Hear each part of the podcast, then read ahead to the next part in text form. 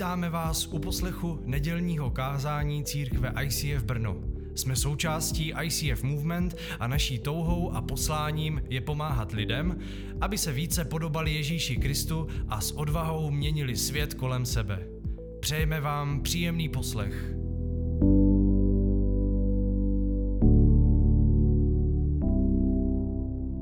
Ahoj, krásný večer. Dneska mluvíme o čtvrtém nepříteli, mluvíme o nepříteli srdce, nepřítel, který nám bere náš život z našeho nitra. A mluvili jsme už o dvou, který je vina, která, to znamená, když se proviním vůči nějakému člověku, vina, která říká dlužím mu. Potom jsme mluvili o tom druhém nepříteli, který byl hněv a ten říká dlužím dlužíš mi, to znamená, že se zlobím na někoho, kdo to nedělá podle toho, jak já si představuju. A dneska budeme mluvit o třetím nepříteli, který se jmenuje chamtivost. Chamtivost říká dlužím sám sobě, dlužím si. Chamtiví lidé si myslí, že si zaslouží všechno dobré, na co natrefí. To znamená, že mám pocit, že všechno, co vidím, všechno, co má někdo jiný, tak de facto já vlastně na to mám nějakým způsobem právo a vlastně bych si to zasloužil.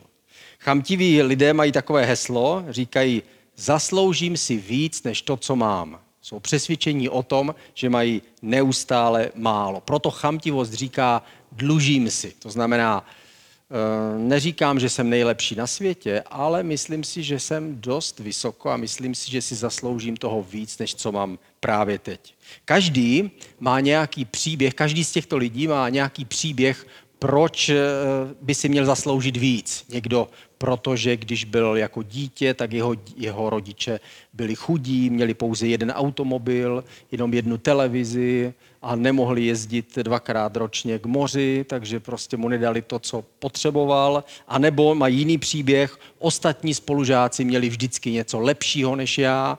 Pak mají další příběh, narodili se ve špatné zemi, do špatné rodiny. Kdyby se narodili v rodině nějakého milionáře, mohli se mít daleko lépe a mohl, mohl být jejich život úplně jiný. Tihle lidé vždycky mají nějaký příběh, kterým si vysvětlí a, a kterým si ospravedlní to, že chtějí víc, než kolik mají právě teď. Chamtivost se totiž kryje ještě víc v našem životě než vina a než hněv. Vinu někdy my ukrýváme, že? ale jde to poznat, když se s někým nebavíme a nechceme ho ani potkat a nechceme se na něho ani dívat. Hněv ten někdy se nedá skrýt, protože se na někoho zlobíme a někdy to z nás vyběhne, aniž bychom chtěli, ale chamtivost, ta se skrývá ještě o něco víc, protože slyšeli jsme sami ze svých vlastních úst, jak jsme někdy řekli, cítím, že v poslední době mám problém s chamtivostí. Ne, to my nikdy na sebe neřekneme. To my tak se možná cítíme, možná tak přemýšlíme, ale nikdy to na sebe neprozradíme. Nikdy neprozradíme, že vlastně nepřejeme někomu něco dobrého a že bychom si to přáli ve skutečnosti sami pro sebe. Říkáme si, kdyby třeba došlo k nějaké krizi a z toho bohatého by byl chudý a z chudého, jako jsem já, by byl bohatý. Ne, že bych si to úplně přál pro toho člověka, ale tak trošičku. A tohle my nikdy nepřiznáme. Zajímavé je, že chamtivost je mezi chudými i mezi bohatými, že velikost našeho majetku nebo majetku lidí na to nemá žádný vliv, protože chamtivost je záležitostí srdce. A chamtivost říká, vlastně to, na, na čem opravdu záleží, je majetek, peníze, víc než na nějakých vztazích mezi lidma nebo na lidech. A tak se i cítí často lidé kolem nich, že, že to vycítí, že jim na nich vlastně nezáleží. Definice chamtivosti nebo taky lakomství podle Wikipedie. Lakota či lakomství je přehnané lpění na majetku, nekontrolovaná touha hromadit majetek a neochota dělit se byt jen o neupotřebitelné přebytky. Takovým příkladem lakonce je nebo la, příkladem lakomství je Lakomec, divadelní hra nebo dílo od Moliéra, od dramatika spisovatele 17. století, co si pamatujete určitě z maturity. Je to taková hezká hra, dlouhá, já jsem zrovna Tuhle jsem neviděla, ale často Jirku tahám někde, když jsme byli v Paříži třeba tak po hřbitovech, kde jsme našli hrob Moliéra, protože oni mají ve Francii hrozně krásný, nemají hroby jak my, ale mají přímo takový velký hrobky. Když si vygooglíte hrob Moliéra, tak byl Prostě hezký, hrobka, že? jako no. Hřbitov Père Lachaise, tak tam jsme našli hrob Moliéra.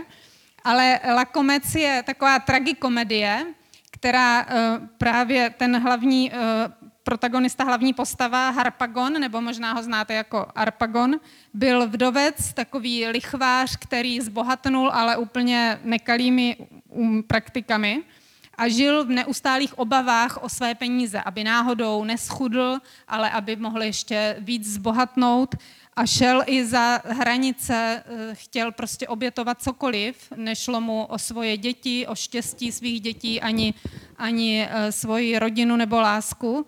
Pro něho ta ztráta bohatství by představovala úplně ztrátu jeho bytí a jeho zdravého rozumu. A tak ta jeho postava je obrazem toho, že ty peníze vlastně takhle přirozeně kazí lidský charakter a mezilidské vztahy. Dokonce se vžilo i označení toho harpagona takhle běžně mezi lidma, že se to používá jako synonymum pro někoho lakomého. A je zajímavé, že ta hra byla poprvé uvedena před více než 350 lety a dodnes je vlastně aktuální, že je taková dost nadčasová a pořád se hraje. I byla několikrát sfilmována. Děj se odehrává v Paříži, možná si pamatujete, že on měl ten Harpagon dceru Elišku, která byla zamilovaná do chudého e, Valéra, ale tatínek jí vymyslel, že si vezme nějakého bohatého vdovce, jenom aby nemusel platit jí věno, aby vlastně ona se dobře podle jeho úsudku vdala. A měl syna Kleanta, který také miloval mladou, půvabnou, ale trošku chudou dívku Marianu. A také tomu synovi Harpagon vymyslel, že si vezme vdovu, která nepožaduje žádné věno. To je ten stejný scénář. Už jsem se ztratil, jako. Počkej, ještě na to půjdeš do divadla. Ale je tam zajímavý kontrast druhého eh, takového vdovce, který má peníze, ale chová se úplně jinak, protože si myslí, že ztratil na moři svoje děti a svoji ženu, ale v závěru hry se dozví, že jsou naživu, že 16 let byli někde v zajetí, ale jsou zachráněni. Takže to nakonec eh, dopadne tak, že sice ten Harpagon má svoji truhlu zlaťáků, kterou mu někdo sebere, o kterou on se pořád hrozně bojí, ale s jeho dětmi to dopadne dobře, že si můžou vzít, koho si vysnili, koho milují, i dcera, i syn. A nakonec se dohodnou, že náklady na svatbu zaplatí ten, ten hodný, bohatý vdovec, protože ten je otec těch, co oni milují, ta dcera se synem, takže to má hezký závěr. A my se podíváme na ukázku, kde toho Harpagona hraje Viktor Price a je to z situace, kdy on zjistil, že mu ukradli tu truhličku s penězi. Pod rukama by mi tu všechno rozkradli. Nikomu a ničemu nevěřit. Pořád ve střelu.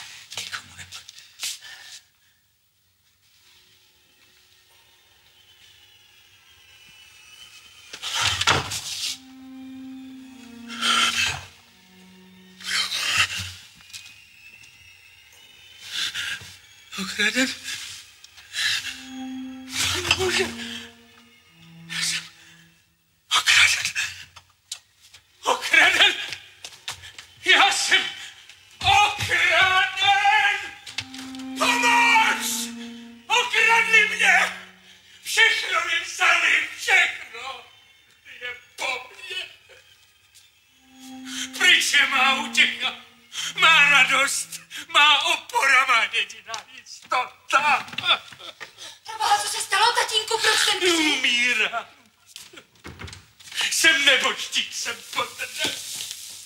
Všechno mi vzali, všechno.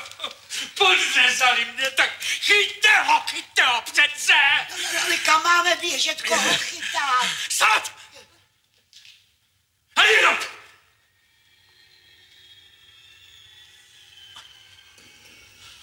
Ano, správně, proč někam běhat, když ten zloděj je možná ještě zde. Mezi vámi. Každý je teď podezřet.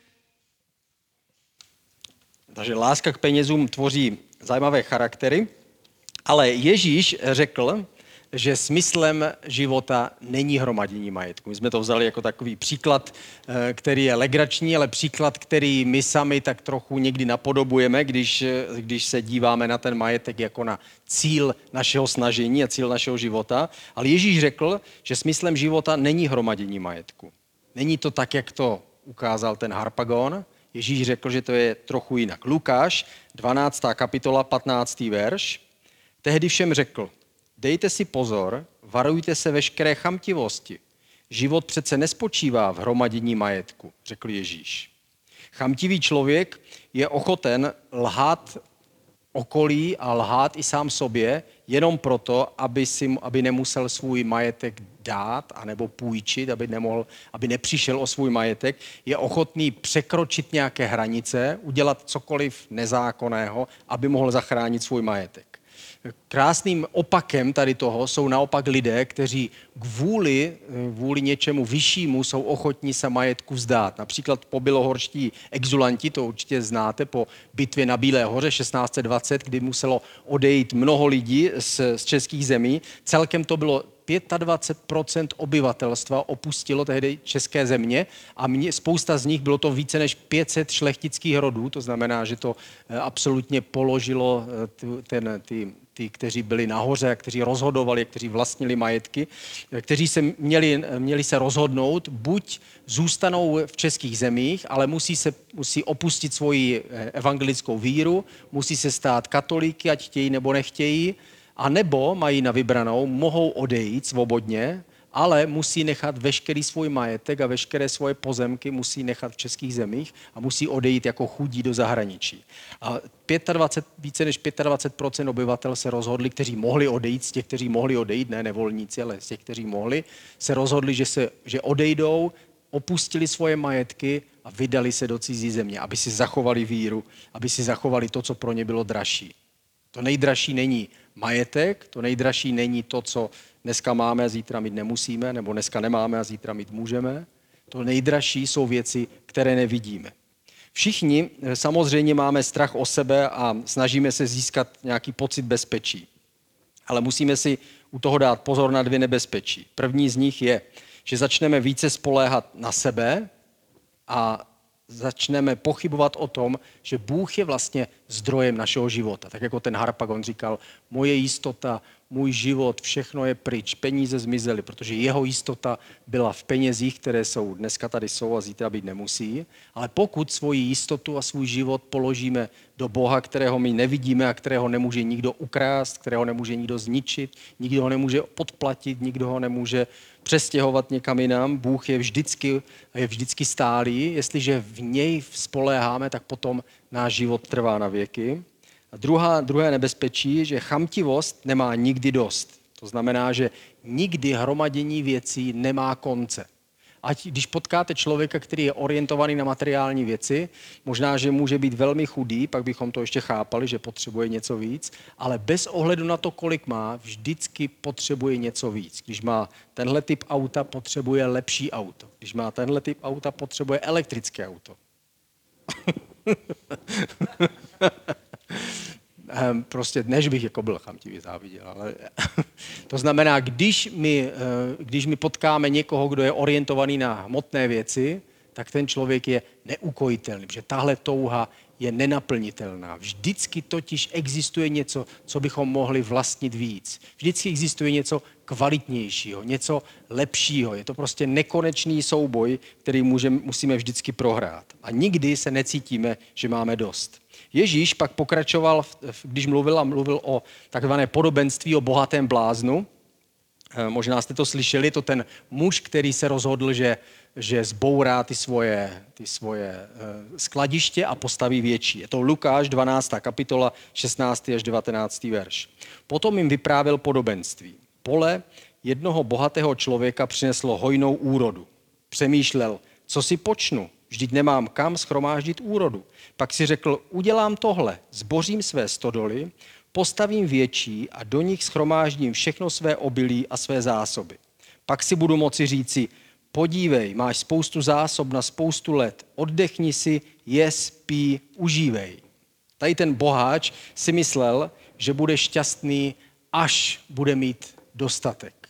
Říkal, teď ještě nemám čas a nemám pořád dost, ale jednoho dne, až získám tady to, potom budu šťastný. Až se stane tohle, potom budu šťastný. To znamená, že má tendenci odkládat to svoje štěstí na nějakou budoucnost. To je stejný s námi. My někdy si říkáme, až mi budou růst fousy, potom budu šťastný. až už mi nebudou růst fousy, potom budu šťastný. Až se uskuteční něco v mém životě, na co se těším, potom budu šťastný. Ale víme, že to s tím nějak nesouvisí. Všechny materiální věci jsou tak, jak přijdou, tak tak brzo ztratí svůj lesk a svoje, svoje uspokojení. My někdy eh, můžeme žít s tím, že odkládáme to svoje uvědomění si štěstí někde na budoucnost a zapomeneme si užívat toho, co nám Bůh dává právě teď. Přátelé, volný čas nebo cokoliv, co zrovna máme, možná, že zrovna nemáme eh, hojnost, anebo zrovna máme hojnost. Bible nás vyzývá, abychom neodkládali to štěstí, tu radost do budoucna, ale abychom dnes byli vděční za to, co Bůh nám dává, co Bůh nám dal a abychom si užili to, co máme právě teď. Boháč se neptal, bože, co s tím mám udělat, s tou hojností, která mi tady tak přistála na poli. A ptáme se my, když nám přistane nějaká hojnost na poli, bože, co s tím mám udělat, proč vlastně se to stalo, že vlastně ta hojnost přišla do mého života. Boháč se takhle neptal, ale hned to vymyslel. Říkal si, že pokud budu mít hojnost věcí, pak budu mít konečně dostatek volného času. Ale víme, co se stalo. Lukáš 12. kapitola, 20. a 21. verš. Nakonec se s majetkem stejně stane, eh, nakonec se stejně stalo s majetkem to, co boháč neovlivnil. Bůh mu ale řekl, ty blázne, dnes v noci umřeš. Čím bude, co si, čí bude, co jsi nachystal? Tak je to, když někdo hromadí pro sebe, ale nebohatne v Bohu, řekl Ježíš. Ježíš řekl, podívej se, v noci se najednou všechno změnilo, dostal infarkt a odešel a všechny jeho plány najednou skončily. Naplánoval si, jak postaví sklady, tam on dá to svoje, tu svoji úrodu a potom bude šťastný a pak bude mít dostatek času a nakonec se ukázalo, že jeho čas uplynul a jeho život skončil. A Ježíš to zakončil tím, že řekl, tak je to, když někdo hromadí pro sebe, ale nebohatne v Bohu. Boháč se mohl Boha zeptat, bože, proč vlastně si mi to všechno dal? A možná Bůh by mu, by mu ukázal, část toho dej chudým. A možná, kdyby to udělal, možná, že by mohl ještě dél žít, nevíme. V každém případě by mohl bohatnout v Bohu. I kdyby tu noc odešel, tak už jenom s tímhle postojem my víme, že ten člověk bohatne v Bohu. Stejně vše, co měl, získal nakonec po jeho smrti někdo jiný. Podle toho my poznáváme, že my nejsme majitelem věcí. My jsme jenom správci věcí, protože si věci nepřinášíme do života a ani si je odsud neodneseme. My je vlastně tady užíváme a pak jednoho dne zase je užívá někdo jiný. A buď je někomu dáme, anebo si je stejně někdo vezme po naší smrti. Prostě naše, ty věci, které po nás zůstanou, si stejně vezme někdo jiný a použije, jak bude chtít. Ten boháč neviděl svůj život jako dar od Boha, který mu bude jednou vracet a dávat z něho počet. A proto Bůh o něm řekl, že je kvůli tomu blázen. Bůh to vidí jinak ze svého pohledu, než, než my často. Pro nás by možná byl ten člověk trošku pracovitý a možná i jakoby schopný, když něco nazhromáždil, něco dokázal. Ale Bůh se na to dívá ze svého pohledu, jako na toho, že on, co má, dostal od Boha. Jedna americká novinářka, Mignon McLaughlin, řekla nebo napsala, když nám lupič řekne peníze nebo život, tak víme, co odpovědět. Když nám to stejné řekne Bůh, tak nevíme. Asi nikomu na světě nepřipadá, že má tolik, co by chtěl, protože to nejde nikdy dovršit tu, uspokojit, tady tu materiální touhu ale raději se máme ptát, proč tohle mám a co s tím mám dělat, s tím, co mám. My máme takový hezký příklad eh, z života našeho kamaráda, to byl brněnský křesťan Miloš Netolický, který nám pomáhal v Praze koupit loď. Možná vám to nepřipadá, ale to vínový je oplechovaná loď, kde je ICF Praha. A tady ten člověk eh, byl bohatý, ale neřekli byste to do něho. Měl firmu a vlastnil nějaké pozemky v Brně a hodně podporoval tu vizi od začátku, šel do toho s náma a myslím, že byl jeden z těch, bez kterých by se to nestalo. A dal sám jeden milion ze svých eh, prostředků, jeden milion korun na to, aby se mohla ta loď koupit. A nejsilnější na tom příběhu je, že nevěděl, že za pár let ho zradí srdce a umřel ještě mu nebylo 50 let a je takhle dobrým příkladem toho moudrého boháče, který teď je bohatý v Bohu a udělal se svými penězmi něco krásného. My, když máme nedostatek, tak často hned voláme k Bohu a prosíme ho o pomoc, ale někdy, když máme nadbytek, tak eh, nám to trvá trošku díl ptát se Boha, co s tím, co máme dělat. Majetek nemůže nikomu dát trvalý pocit bezpečí a ten náš život vlastně bez starostí ani nesouvisí s tím, kolik toho máme. Někdy víc majetku a víc prostředků znamená akorát víc starostí, že znáte to určitě ze svých rodin, že, že jsou kolem toho hádky, když je, když je někde víc majetku nebo něčeho. Ale je lék určitě, který existuje na, na chamtivost a ten se jmenuje štědrost. Ten pomáhá proti chamtivosti. A tak pojďme se společně zamyslet nad tím, jestli jsme spokojení s tím, co máme a, a popřemýšlet o tom, jestli, jestli se to potřebujeme ještě naučit víc a zeptat se Boha třeba, co máme dělat s věcma, které On nám dal. Pojďme se modlit na závěr. Bože, děkujeme ti za všechno, co nám dáváš, že ty jsi náš dobrý Bůh, náš dobrý Otec, který se o nás stará. Odpust nám, prosím tě, když na to někdy zapomínáme a nevážíme si toho. Ukaž nám, co si přeješ, abychom udělali s tím, co máme, díky tobě. A pomoz nám, prosím, být štědrými dětmi, abys ty na nás mohl být hrdý.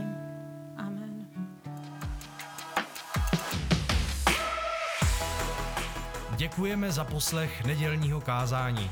Aktuálně se scházíme v komunitním centru Rubínek v Žabovřeskách každou neděli v 17 hodin a budeme rádi, když se přijdete podívat osobně.